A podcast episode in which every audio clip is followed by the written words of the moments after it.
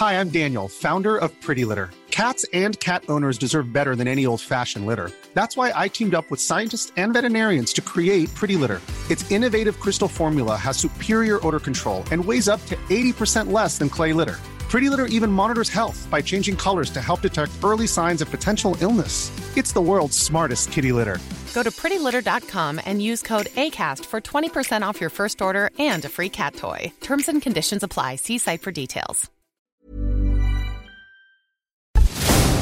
Cada noche los expertos se reúnen para debatir, polemizar, desmenuzar a la noticia y a sus protagonistas en una mesa de opinión que saca chispas. Esto es El Heraldo, la silla rota por El Heraldo Radio. Iniciamos.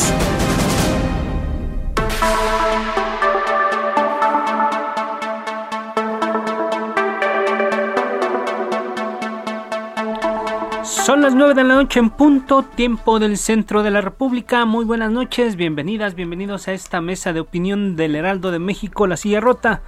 Los saluda su servidor y amigo Alfredo González Castro con el gusto de cada miércoles y decirles que estamos transmitiendo desde nuestras instalaciones acá en el sur de la Ciudad de México a través del 98.5 de su frecuencia modulada a prácticamente la totalidad de la República Mexicana y a los Estados Unidos gracias a la cadena de El Heraldo Radio.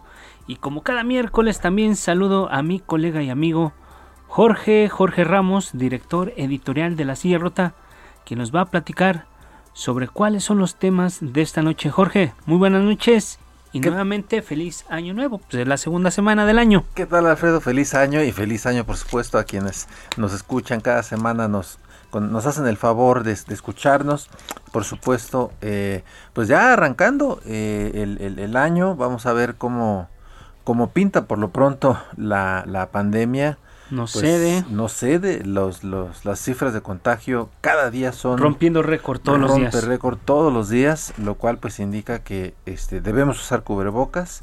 Debemos, eh, si no es mucha necesidad, si no hay necesidad, no salgamos eh, eh, de casa, eh, evitar las aglomeraciones, en fin, las, los consejos que ya, ya, ya tenemos casi dos años aprendidos, no hay que soltarlos.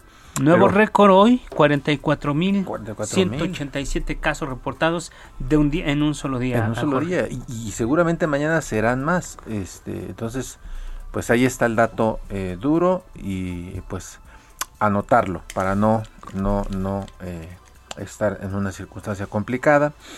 Y bueno, pues vamos a, vamos a arrancarle de hoy. Eh, otros temas. Otros temas, así es que, que, seguramente, bueno, durante este año estaremos, estaremos viendo. En las próximas semanas se van a, realizar, eh, se van a llevar a cabo las reuniones plenarias eh, de senadores, de diputados, de cada uno de los grupos parlamentarios, con objeto de definir las prioridades de sus agendas legislativas para el periodo ordinario de sesiones, que ya estamos a unos días de que, de que arranque. Y, bueno, también eh, hay otro, tema que va concatenado con este asunto. Esta semana eh, la consultora Integralia que encabeza eh, Luis Carlos Ugalde presentó un documento de análisis que vale la pena echarle un ojo. prevé al menos 10 posibles asuntos que pueden ser riesgosos, ¿no? asuntos tan interesantes. Y vamos a escuchar lo que al respecto nos preparó nuestra producción. De acuerdo con la consultora Integralia que dirige Luis Carlos Ugalde, en este 2022 existen al menos 10 temas controversiales a los que se debe poner atención porque representan riesgos de altos a bajos. 1. El presidente recrudece su política de movilización y polarización. 2. Se agudizan embates contra el Instituto Nacional Electoral. 3. El crimen organizado interfiere activamente en el proceso electoral de 2022. 4. Aumenta el riesgo de concentración de poder por el triunfo de Morena en la mayoría de las gobernaturas en disputa en 2022. 5. Se extiende la discusión de la reforma eléctrica. 6. Se mantienen tasas altas de homicidio, extorsión y robo y se siguen fortaleciendo grupos del crimen organizado. 7. Sigue aumentando el número de facultades, responsabilidades y presupuesto ajenos a la seguridad nacional asignados a las Fuerzas Armadas. 8 prevalecen finanzas públicas frágiles. 9. La inexperiencia de la nueva titular del Banco de México pone en duda la capacidad de respuesta de la institución y 10. Se incrementa probabilidad de cooptación de integrantes de la Suprema Corte de Justicia de la Nación y aumentan la presión y los ataques reputacionales sobre el Poder Judicial.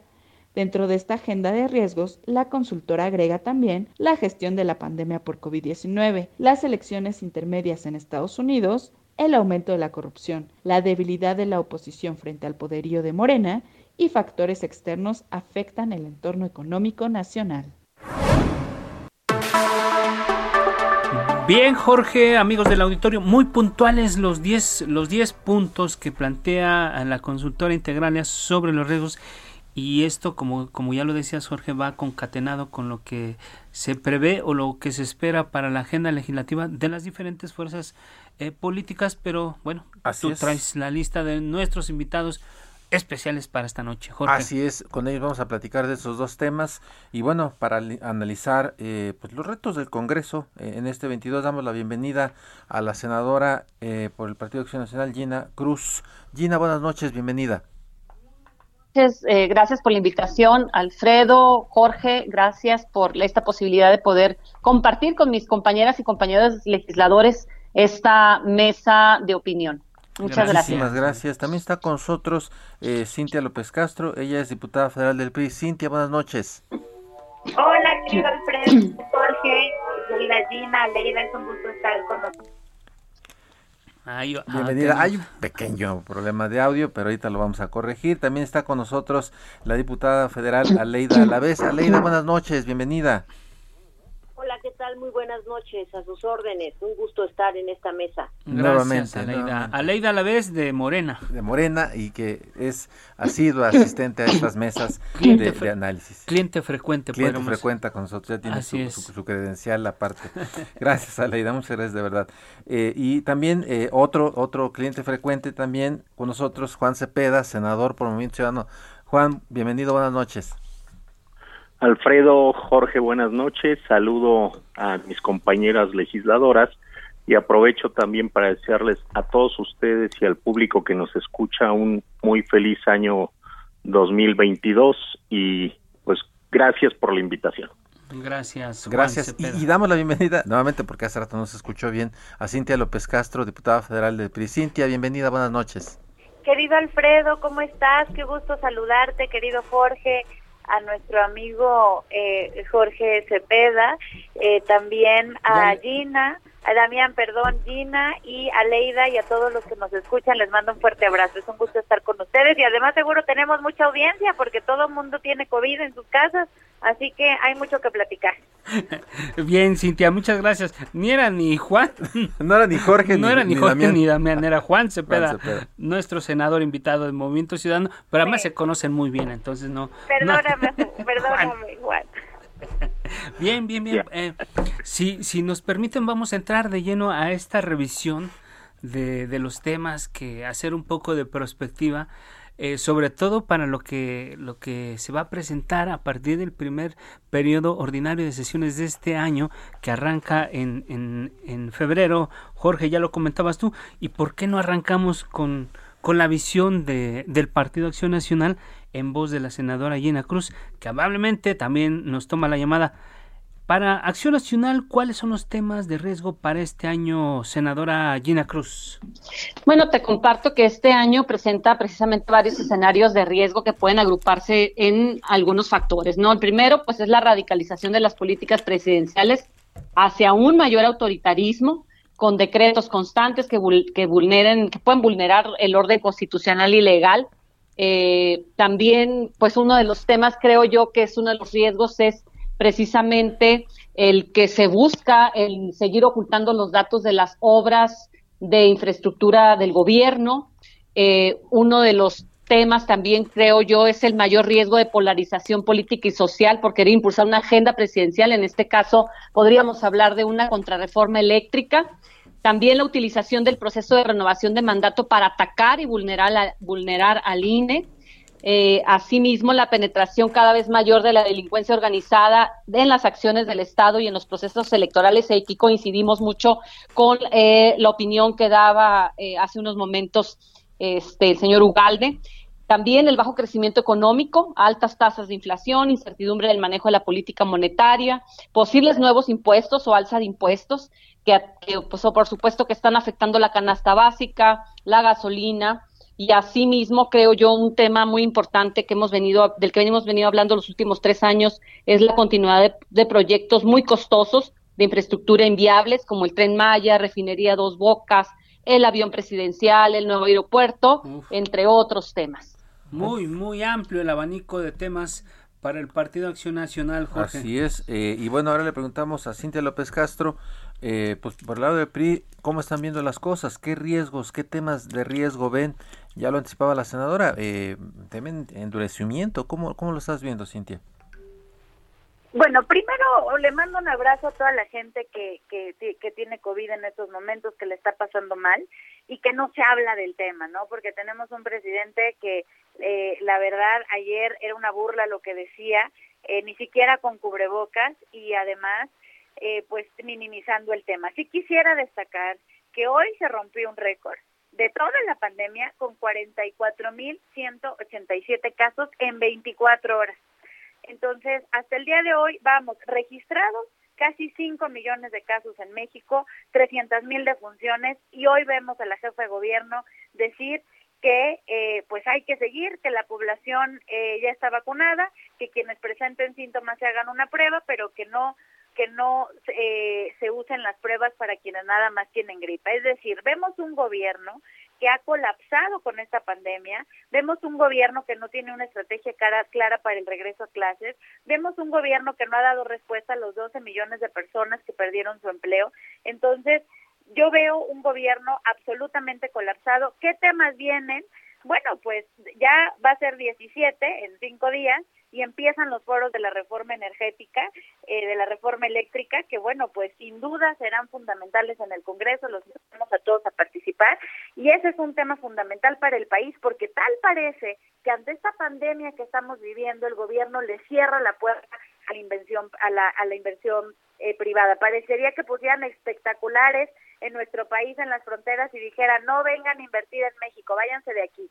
Entonces, eso me parece muy grave. El manejo de la pandemia, somos de los pocos países del mundo que no exige una prueba ni siquiera de antígenos para la entrada a México. El aeropuerto, lo hemos visto en las últimas imágenes, colapsado.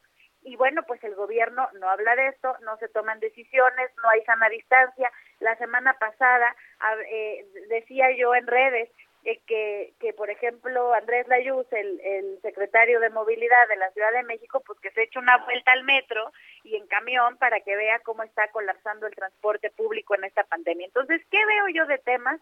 Un colapso financiero, económico y el tema más importante de este año, pues sin duda son las seis elecciones del próximo año que esperamos que no haya esa participación del crimen organizado como, como fueron las narcoelecciones del 2021. Y bueno, pues también vemos eh, eh, que es la oportunidad para, para que estos seis estados pues puedan tener otro tipo de gobiernos. En cuanto a economía, pues nada más con el presupuesto que aprobamos en la Cámara en el 2021, este, que por supuesto la oposición votó en contra, pues bueno, es un presupuesto donde se redujeron el presupuesto para salud, no hay medicinas en los hospitales, por supuesto los niños con cáncer hasta el último lugar, no hay un presupuesto para seguridad, que fue algo que pedimos, no vemos presupuesto para infraestructura educativa y eh, bueno, como bien lo, lo acaba de comentar nuestra compañera, el presupuesto sí está en Tres Bocas, sí está en el, tren Maya y sí está en las prioridades presidenciales y bueno, pues eh, eh, les quedan dos años para, para que ya se vayan porque están destrozando el país. Así es, Cintia. Decías tú, las elecciones del próximo año se vale decir, pero en realidad son las de este de este 5 de junio, Seis, estados que van a renovar gubernaturas. Pero bueno, vamos a dejarlo ahí. Y el Partido Naranja, para el Partido Naranja, Juan Cepeda, senador, ¿cuáles son los temas que están viendo como un riesgo para lo que para lo que resta de este o el arranque de este 2022? Sí, Alfredo. Gracias. Mira, eh, en, en, armonía con el, el, listado que hace la consultora Integralia y que bien lo enumeraban ustedes al inicio del programa, eh, yo me puse a hacer 10 temas, una lista de 10 temas y para mi sorpresa, muchos temas muy importantes quedaron incluso fuera de esa lista de 10, pero quiero empezar por el número uno, que es de eh, la percepción y la realidad que se vive en el país para Movimiento Ciudadano este año van a ser temas fundamentales. El primero, sin duda, es la seguridad, donde hay eh, una cifra espeluznante de más de 100 mil muertos en lo que van estos tres años de gobierno, con una militarización de todos los aspectos de nuestra vida eh, eh, pública en el país, con un crimen organizado desatado, donde ya son dueños, amos y señores de eh, regiones de nuestro país donde no hay un Estado que impere y que dejan en situación endeble a los ciudadanos con incluso ya comunidades totalmente desplazadas. Eso es del eh, fuero federal, pero en el fuero común, asaltos desbordados a toda hora del día, eh, no solamente a transeúntes, sino en transporte público, a cuentaviente, a casa habitación, etcétera. Es decir, una falla absoluta en el tema de seguridad. El segundo es salud, como se ha enumerado aquí. Estamos viviendo un, una ola de contagios que sin duda se va a incrementar en estos próximos días con eh, unas autoridades que es de verdad ya de pena ajena escucharlos como sus argumentos son contradictorios de una a otra eh, eh, conferencia o declaración. Sin duda, la falta de medicamentos que tuvo que salir a reconocerlo el propio presidente de la República para que todos aquellos funcionarios o representantes populares de Morena o del gobierno en turno tuvieran que reconocerlo y callar porque antes cuando se denunciaba decían que era falso, que eso no estaba ocurriendo, pero acorde a ese presidencialismo nada más bastó que el presidente lo reconociera para que todos callaran e incluso automáticamente se sumaran a esos reclamos de atender. Todo eso nos lleva a una economía en crisis, con una inflación de casi el 8%, de una migración que nunca la habíamos visto en estos últimos años, ya de mexicanos tratando de pasar a Estados Unidos, más de casi medio millón deportados en estos eh, últimos 12 meses, pero también la migración de los centroamericanos que van hacia Estados Unidos y un gobierno federal cumpliendo el papel de muro o de border patrol de Estados Unidos deteniendo vulnerando los derechos humanos e incluso asesinando a los eh, centroamericanos. El cuarto, insisto, es la migración, que sin duda se va a agudizar en este año. El quinto será la polarización, que esto, pues al defender nosotros esta agenda se va a polarizar con una elección que viene ya eh, en unos meses y la falta de transparencia que es sin duda un déficit de este gobierno que se vendió como un proyecto distinto y que hoy más del 80% de los contratos se realizan por asignación directa. Eso lleva al séptimo tema, que es la corrupción que va a provocar o que ya está provocando esto y que se han enumerado un casos eh, emblemáticos desde la propia familia del presidente, colaboradores cercanos, etcétera. El octavo el ataque a las instituciones, al INE, al Poder Judicial, al INAI, en un claro y franco desmantelamiento de ellos. El nueve son las narcoelecciones. Oh. Este año entran seis, pero tres de ellos marcadamente con el signo de el narco, que es Tamaulipas, Durango, Quintana Roo, como ocurrió el año pasado, donde hay testimonios de varios candidatos, donde denunciaron la intervención del narco en el resultado. Y el décimo es la justicia selectiva que este gobierno ha venido haciendo para encarcelar o perseguir a sus rivales políticos. Uno de ellos, pues, ni más ni menos que el coordinador de Morena en el Senado y presidente de la Junta de Coordinación Política, pues Ricardo Monreal, y que ocasionó que le apresara el gobernador de Veracruz a, el secretario técnico de la Junta de Coordinación Política, José Manuel del Río, que sin duda también aprovechó el espacio para exigir su liberación porque es un preso político enmarcada está en una revancha del gobernador en una vendetta interna de Morena. Claro. Pues Juan, muchísimas gracias. Pues mira, te dejaron este cerrar este bloque. Cerrar este bloque, este pues eh, a, Aleida a la vez, eh, diputada federal de Morena. ¿Cómo ves todo el escenario? Lo pintan bastante complicado. Aleida. Sí, adelante. Por la invitación, como siempre, un gusto estar aquí con ustedes, eh, dialogando sobre estos temas que le preocupan obviamente al país. Alfredo, Jorge, eh, es un gusto, feliz año a todas y todos. Creo que este país, más de riesgos, estamos hablando de retos que, tenga, que tiene que enfrentar México como tal y pues vencer todas estas inercias que nos permitan continuar el avance hacia una nación que sea próspera, justa, incluyente, en particular para los grupos más vulnerables. Yo creo que hay que consolidar estos proyectos de infraestructura y desarrollo, son los que precisamente están reactivando el desarrollo, la economía, la inversión en el país y hay que apostarles en serio.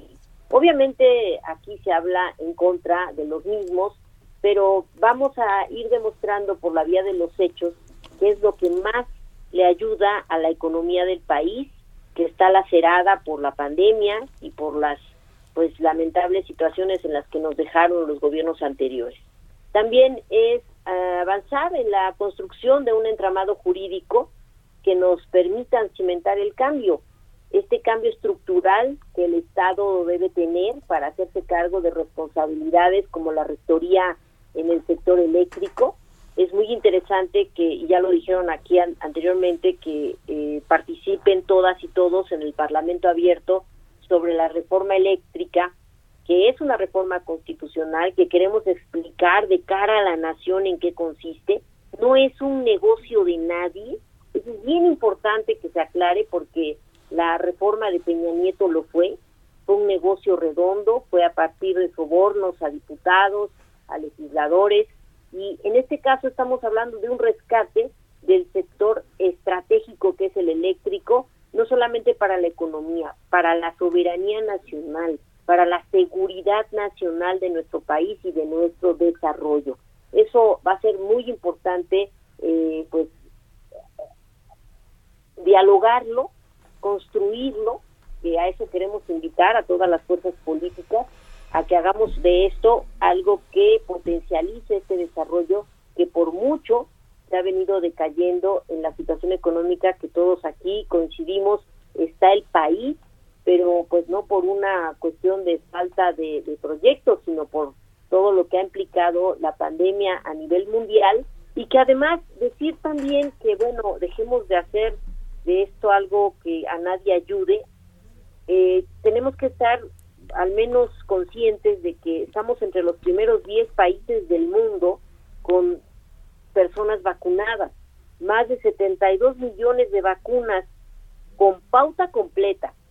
Eso es bien importante. Y por eso, a pesar de que la faceta de, del COVID en Omicron es muy contagiosa, solamente está hospitalizando a quienes no tienen ni una vacuna. Entonces, estamos enfrentando todo eso. Yo creo que hay que eh, construirlo en un diálogo muy, muy responsable con ante la población.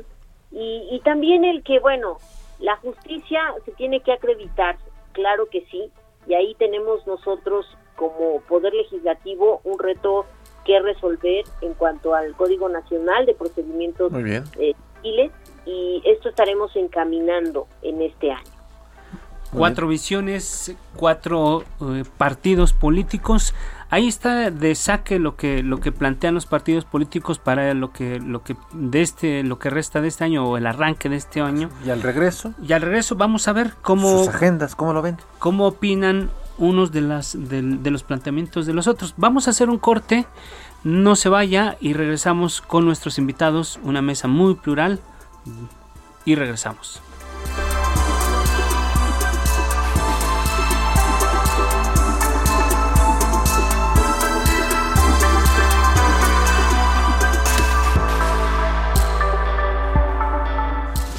Esto es Mesa de Opinión, La Silla Rota.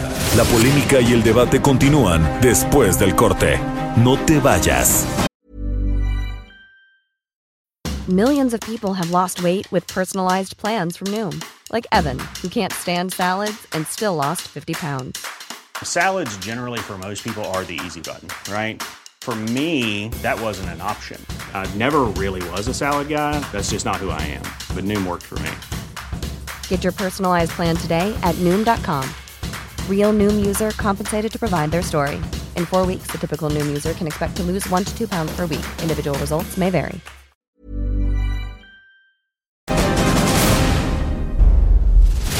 El Heraldo, La Silla Rota. Mesa de análisis e investigación con Alfredo González Castro y Jorge Ramos. Regresamos. Son las 9 de la noche con 30 minutos, hora del centro de la República. Les reiteramos que estamos transmitiendo totalmente en vivo por el 98.5 de su frecuencia modulada desde nuestras instalaciones acá en el sur de la Ciudad de México con una cobertura en prácticamente la totalidad de la República Mexicana y también con una cobertura allá en los Estados Unidos. Gracias, gracias siempre a la cadena de El Heraldo Radio. Jorge, amigos del auditorio, estamos de regreso. Hablábamos ya en la primera parte de este espacio de lo que están proyectando las diferentes fuerzas políticas para la agenda legislativa y cómo están viendo ellos el escenario para este 2022. Jorge. Así es, buenas noches, bienvenidos a todos, bienvenidos por supuesto a nuestras eh, invitadas, eh, la senadora Gina Cruz, las diputadas Cintia López Castro, Aleida Lavés y el senador eh, Juan Cepeda. Muchísimas gracias de nuevo por estar con nosotros y pues arranquemos, arranquemos ya con el segundo tema que, que, para el que los convocamos. Ya revisamos la agenda política, eh, ya vimos las distintas posturas ¿no? respecto de lo que están viendo para este año que está comenzando. Y ahora vamos a echar un atisbo en torno a lo que podemos esperar los ciudadanos como la agenda del Poder Legislativo. Hasta donde sabemos, pues para el presidente Andrés Manuel Observador hay al menos, al menos tres puntos que son eh, asuntos que son relevantes. El tema de la eh, Guardia Nacional, la reforma eléctrica y una posible reforma electoral que se ha venido comentando, entre otros asuntos que seguramente le interesan al presidente, pero eh, en los próximos días, insisto, eh, se van a cabo las reuniones de los grupos parlamentarios en ambas cámaras del Congreso y pues vale la pena eh, ir esbozando qué se espera y nos gustaría empezar con la diputada de Morena, Aleida Alavés. Aleida, ¿qué están viendo desde Morena para eh, que, sea, digamos, la, los temas que le interesarán a, la cuarta transformación para empujar desde el Poder Legislativo, particularmente desde la Cámara de Diputados, que es donde estás.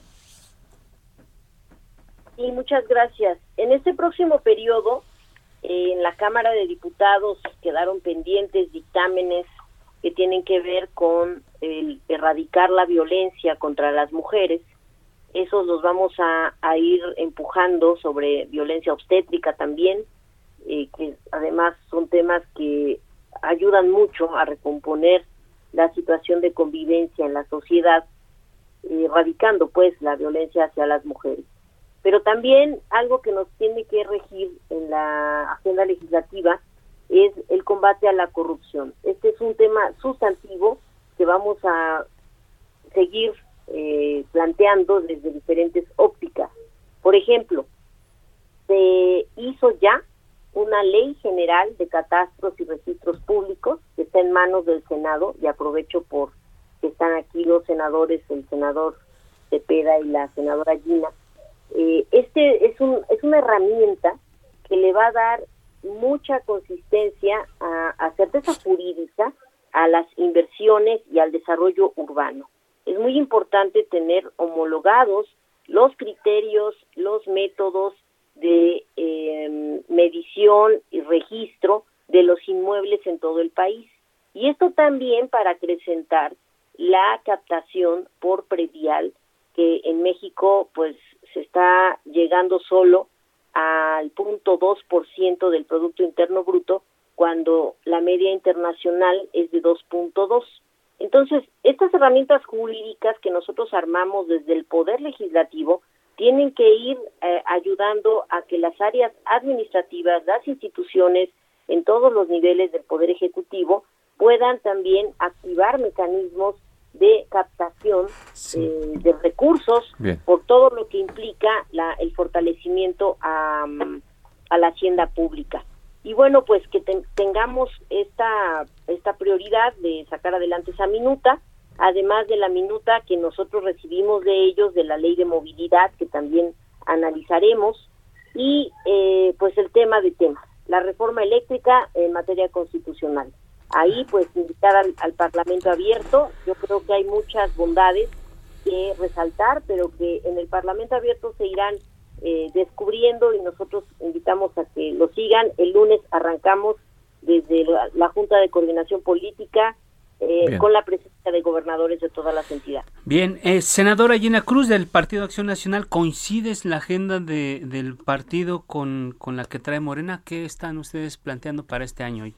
Bueno, entiendo que la agenda del partido de Morena pues es prácticamente la agenda del presidente de la República. Sin embargo, yo creo que uno de los temas más importantes precisamente es que logremos mantener la cohesión del bloque opositor de tal forma que se voten en contra todas aquellas propuestas de reformas constitucionales que van en contra de nuestro país. Estamos hablando de la que tiene que ver en materia de industria eléctrica o posibles reformas para la debilitación del INE o de los órganos constitucionales autónomos. Creemos que todas estas eh, propuestas atentan contra las y los mexicanos, en contra del sector productivo y afectan la democracia y el Estado de Derecho. Creo que en esta eh, nos tocará en este periodo precisamente la defensa del INE en los intentos que se han tenido para desprestigiarlo y los reiterados ataques que se le han hecho.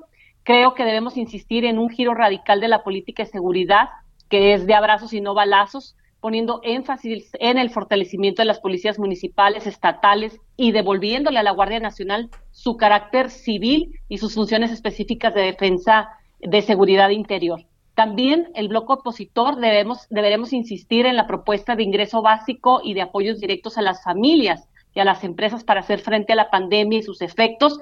Asimismo, exigirle al gobierno que debe cambiar su estrategia de salud aplicando más pruebas, logrando la cobertura universal en vacunación y transparentando sobre todo las adquisiciones, porque este gobierno se ha caracterizado precisamente por la opacidad y la falta de transparencia.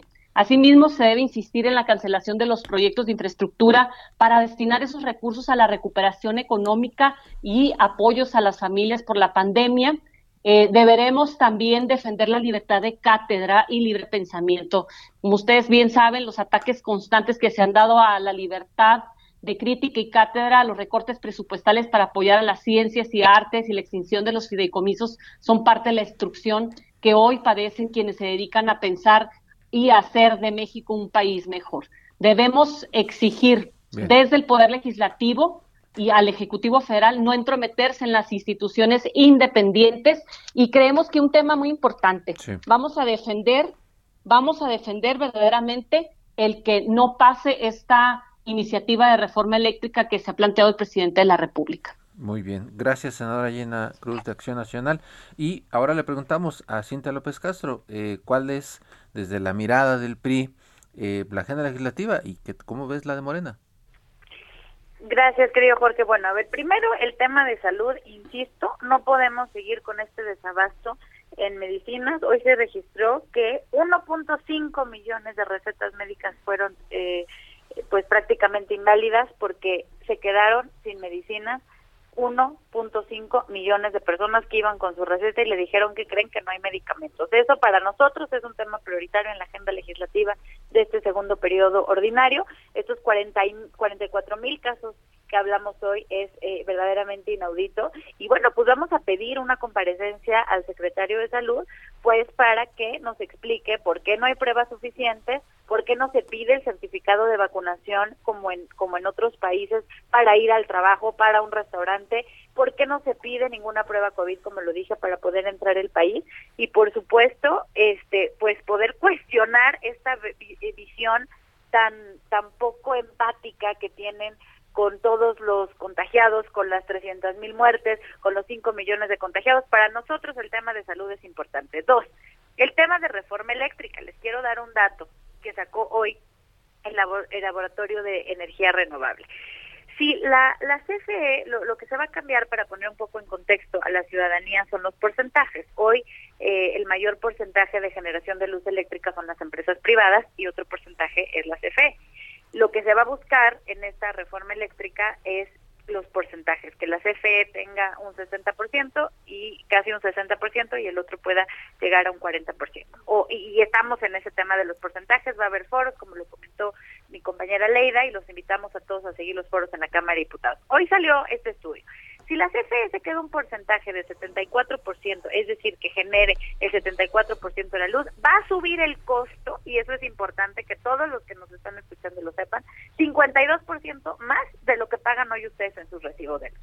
Si llegase a subir solo a un 57% que la CFE lo genere, su recibo de luz van a pagar 31% más. Y por último, te quiero decir otro dato importante. El INE eso es parte de nuestra agenda legislativa. El INE requiere para hacer la consulta 3 mil millones de pesos.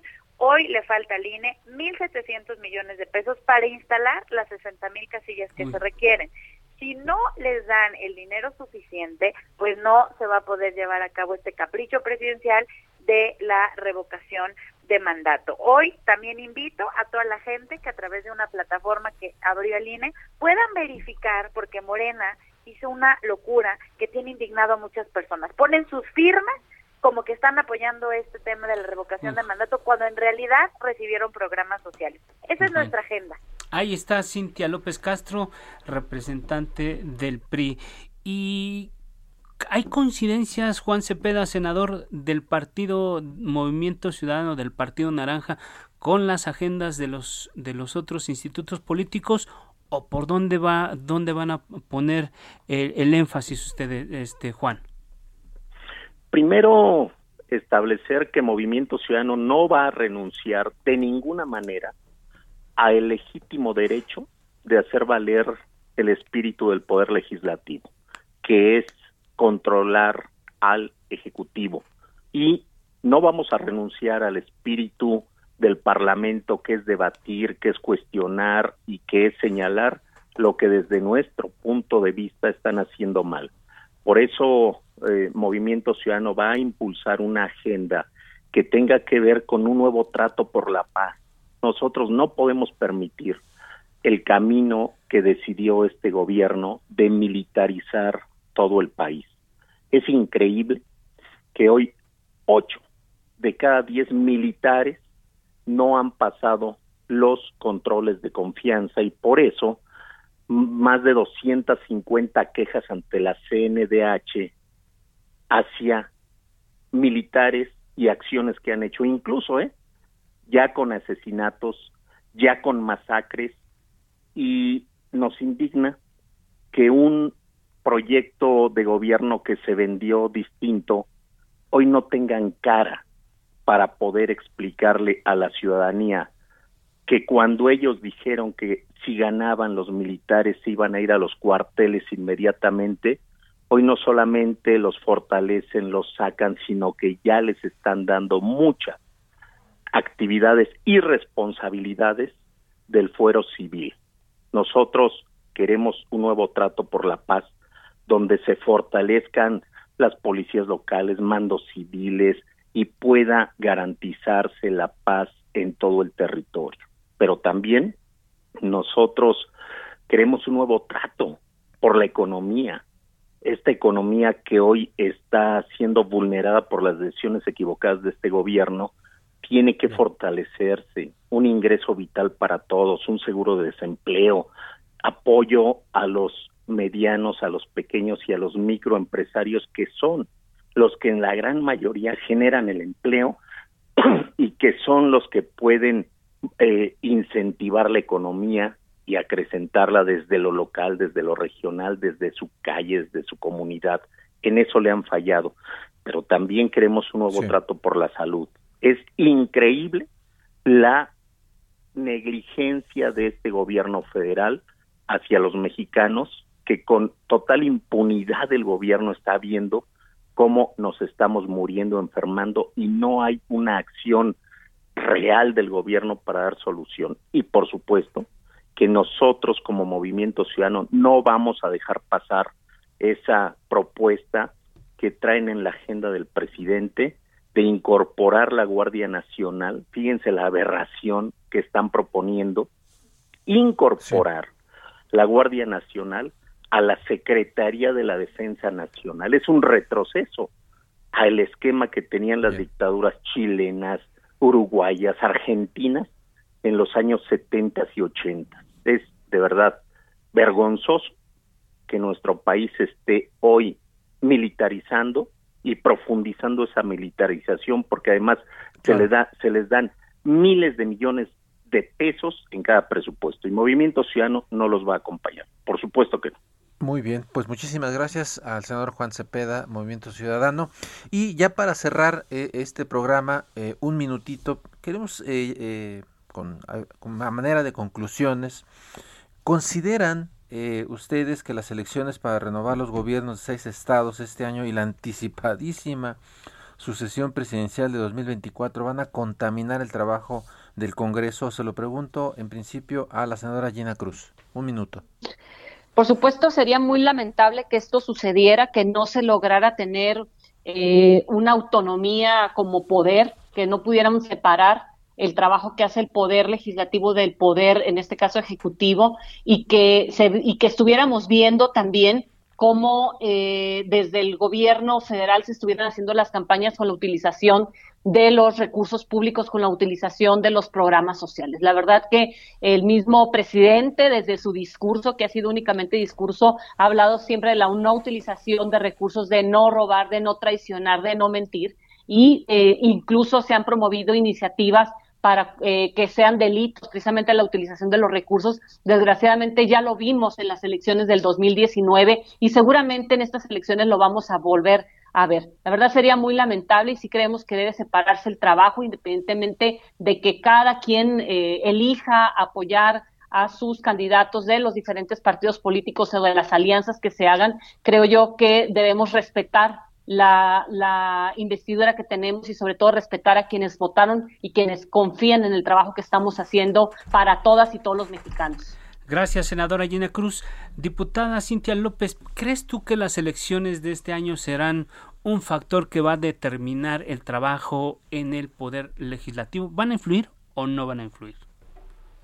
Sí, sin duda. A ver, por supuesto que, que, va a influir eh, en el trabajo legislativo. Es un periodo importante el tema más importante es la reforma eléctrica y sobre todo que el bloque opositor proteja a los ciudadanos, a los mexicanos que están pasando una pandemia, que la están pasando mal económicamente y subir ahorita la luz pues sería trágico para todos. Yo quisiera decir, vienen seis elecciones importantes, viene Hidalgo, Quintana Roo, Aguascalientes, Durango, Oaxaca y Tamaulipas.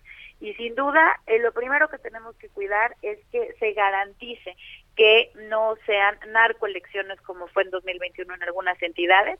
Dos, que no haya un solo peso del gobierno ni de nuestros impuestos destinado a apoyar esas elecciones.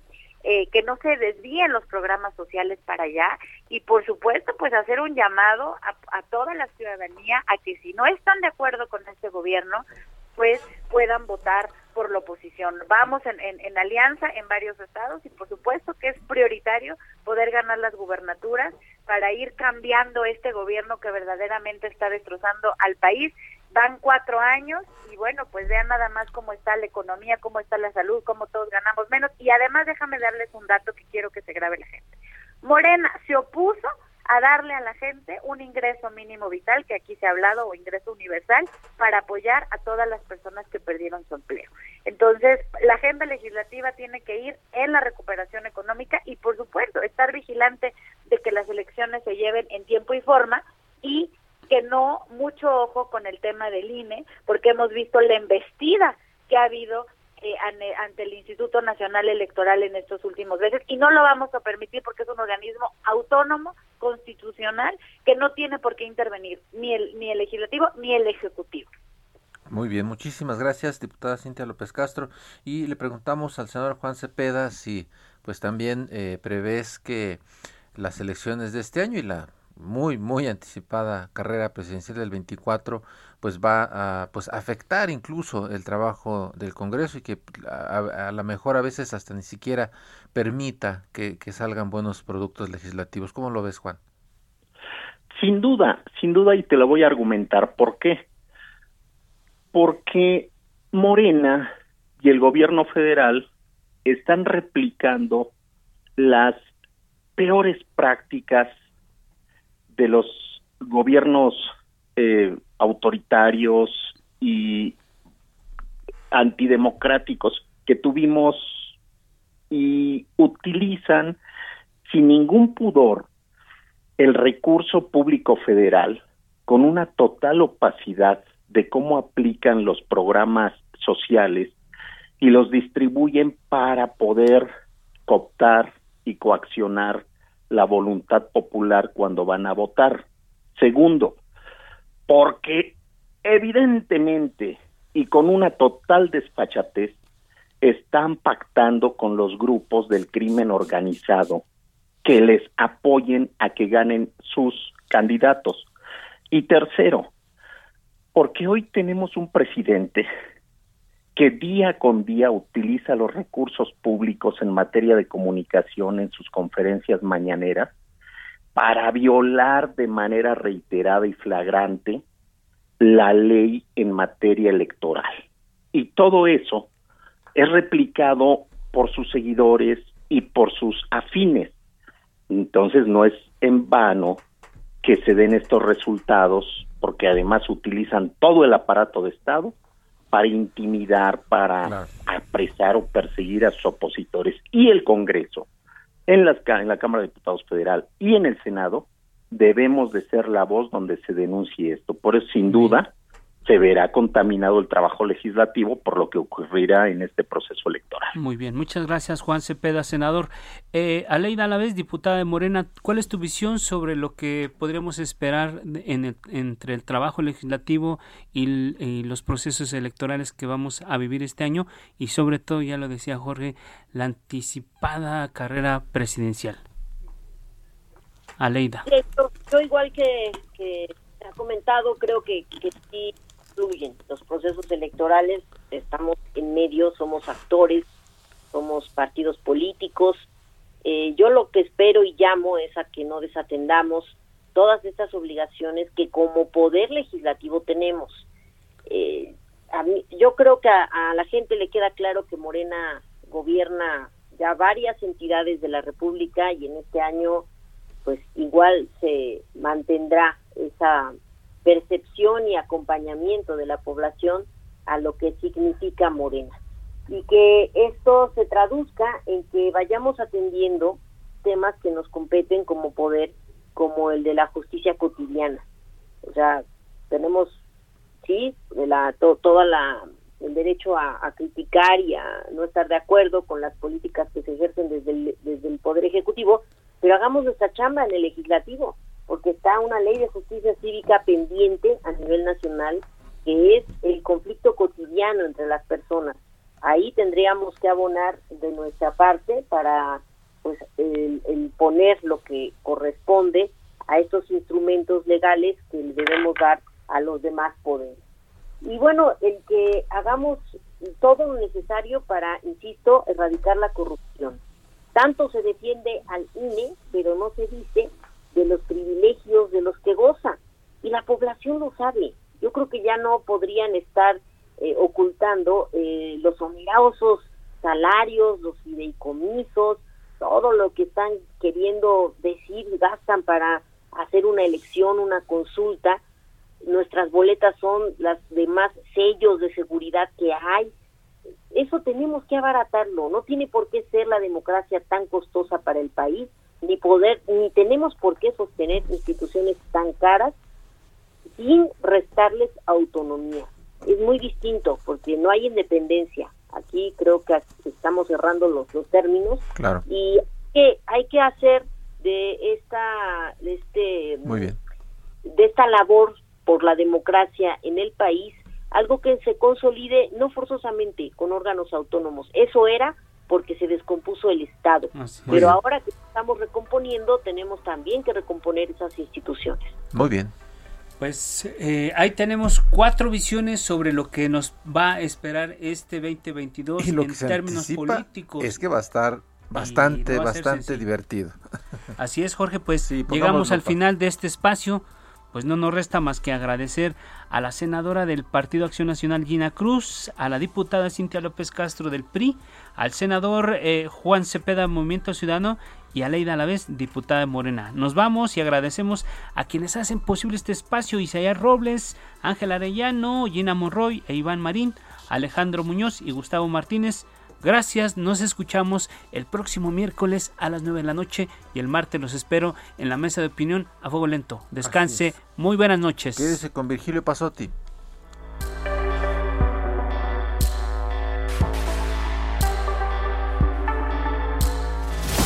La polémica por hoy ha terminado.